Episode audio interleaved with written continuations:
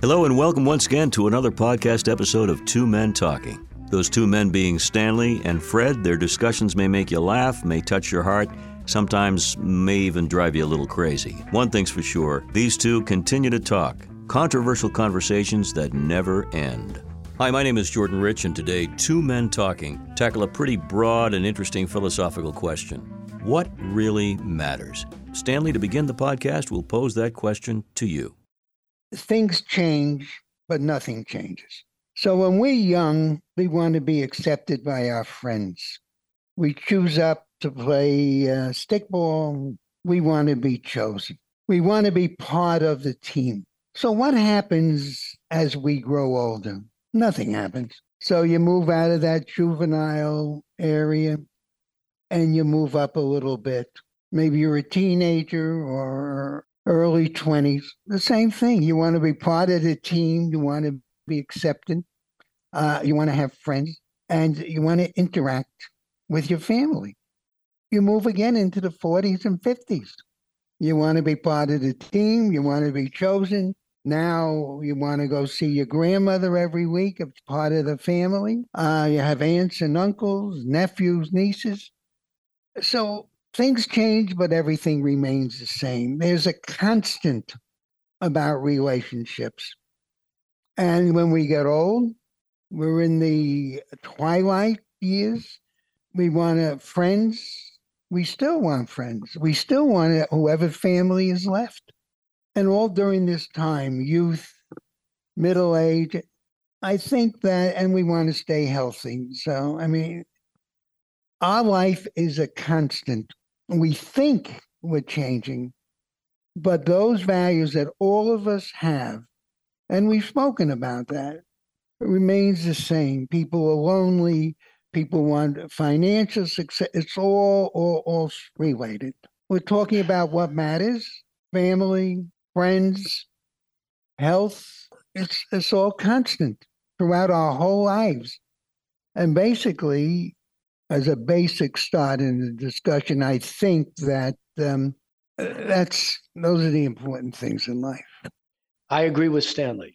You're born, you leave the womb. Most of your actions come from your heart, not from your head. As you get older, your head develops more and more. You just deal with the realities of life.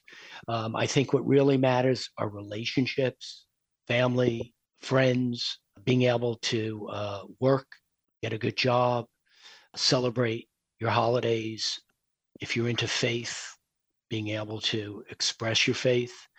So, what really matters our institutions, schools that we go to, houses of worship that we access, holidays.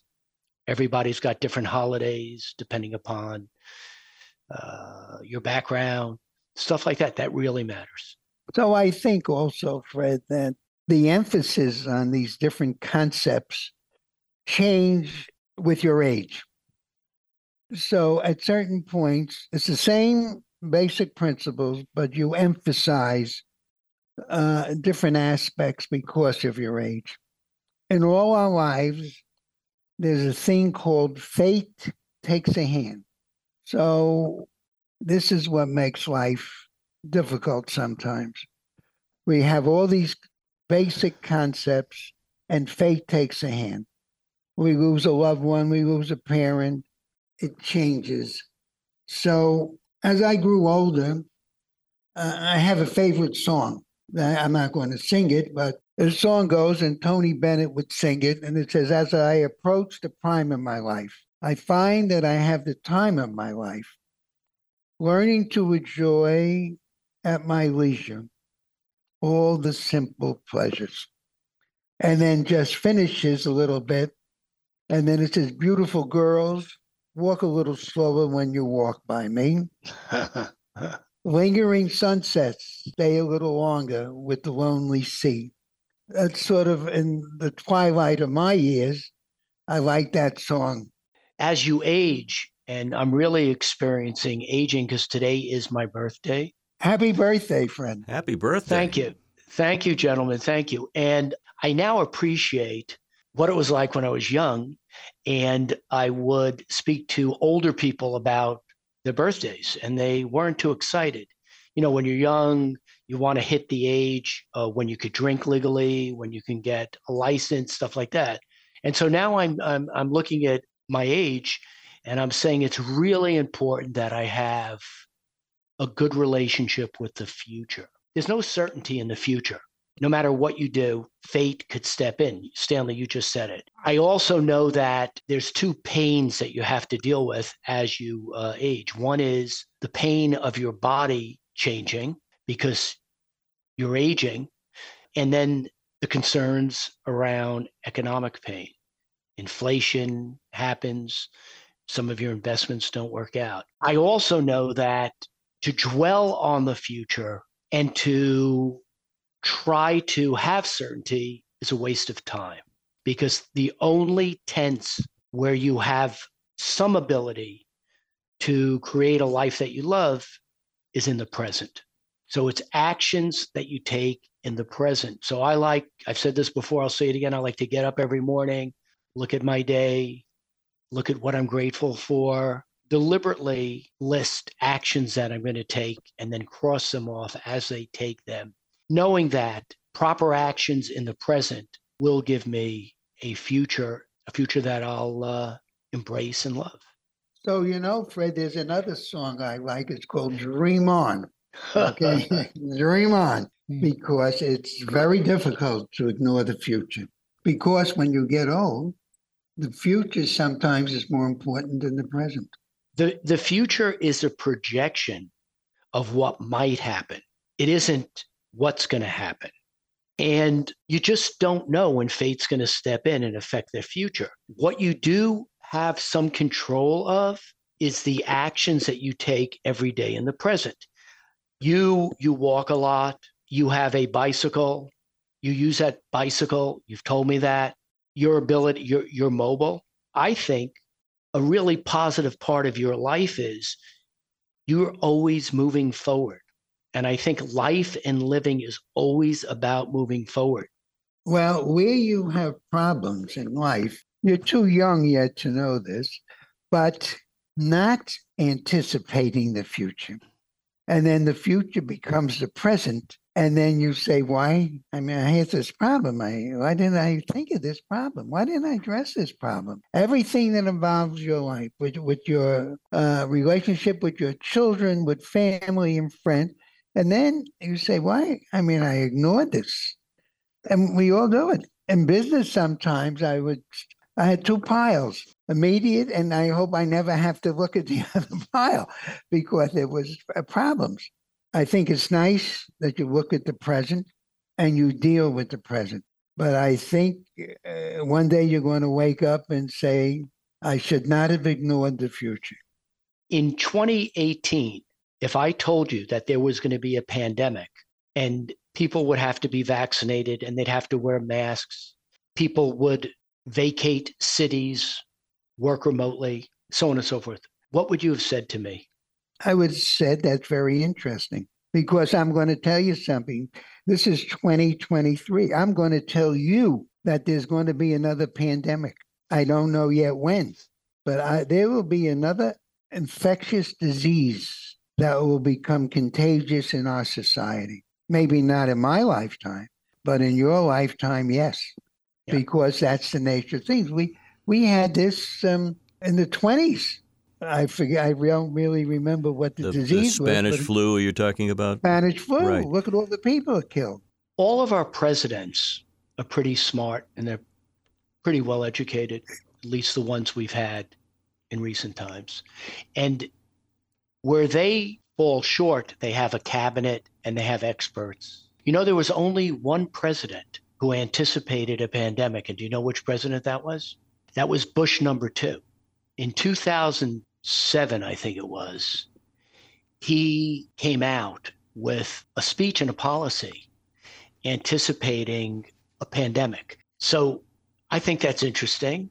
Yes. Um, and I make a point of that because we elect our officials, we elect our presidents because we want them to protect and anticipate the future. However, if you think about everything you've witnessed in your lifetime, and you've witnessed a little bit more than me, how much of what happened was a black swan event and it wasn't anticipated a ton. I say work hard, be prepared, do everything you can so the future's a good future. And I think you're wrong. I think all the events are anticipated, but they don't take action to do anything about them. Okay? I think the wars we've had, the uh, infectious disease we've had, the problem is that you were the only one who heard Bush's speech. That's why nothing was done. Actually, I didn't hear his speech. Someone told me a while back he's the only president that uh, that actually had a policy for the pandemic. But getting back to the pandemic, the pandemic has caused a very significant paradigm shift in the way we live, the way we work. Hmm. And and I'm not so sure we're out of it yet. So yeah, I'm I'm look, I'm grateful that I'm here. I'm grateful that uh, I'm healthy. I'm grateful that I'm going to celebrate my birthday today with you. Yes. Um, I have a lot to be grateful about. But what I'm most grateful about is actions that I could take in the present, which will give me a decent future. We're talking a lot about ourselves and what we're doing to protect ourselves, protect our family. But what about the idea of uh, what really matters is what we do to affect the world? And the world can be our neighbor, our friend, one person. Uh, tikkun olam, as they say in the Bible.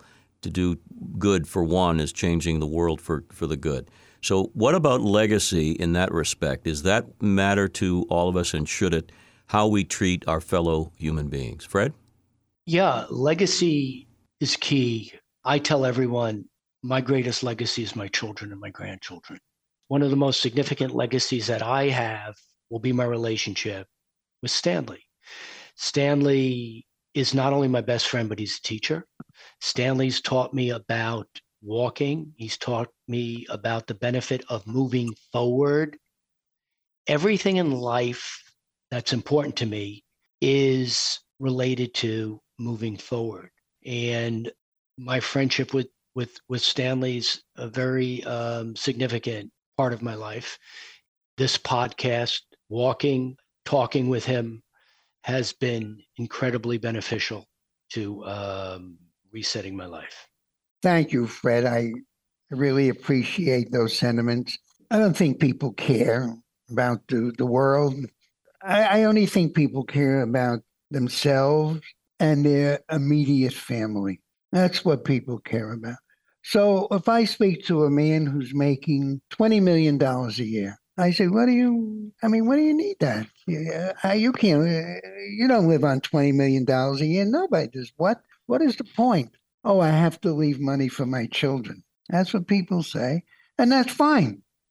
But we're talking about a philosophy of, of caring for people caring what happens in the world, worrying about political events.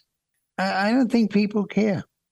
Maybe some people will worry about some. I have neighbors that certainly worry about me who, care if I don't take in my newspaper by seven o'clock. They ring the bell. They think I died during the night. And I, I'm serious. This is what happens. Uh, and I really appreciate that. Those are caring people. But out of your out of your immediate sphere, people don't care. They want life is tough. They want to get through. They want and they, for their children, and they go on. My feeling, I cannot solve the problems of the major problem. I wish I could solve the problem, Fred, of the homeless. I can't solve those problems. I wish I could. The two of you, Fred and Stanley, have offered up quite a bit of food for thought in today's podcast. Final comment, Stanley? After listening to Fred, I hope he's going to buy me dinner to celebrate his birthday tonight. You've been listening to Two Men Talking, controversial conversations that never end. The podcast geared to men, women, and everyone in between from 20 to 100. Anyone who loves living life to the fullest. You can subscribe and download Two Men Talking wherever you get your podcasts. And Stanley and Fred would love it if you left a multi star rating and review. We thank you and hope you too can find time to walk with a good friend.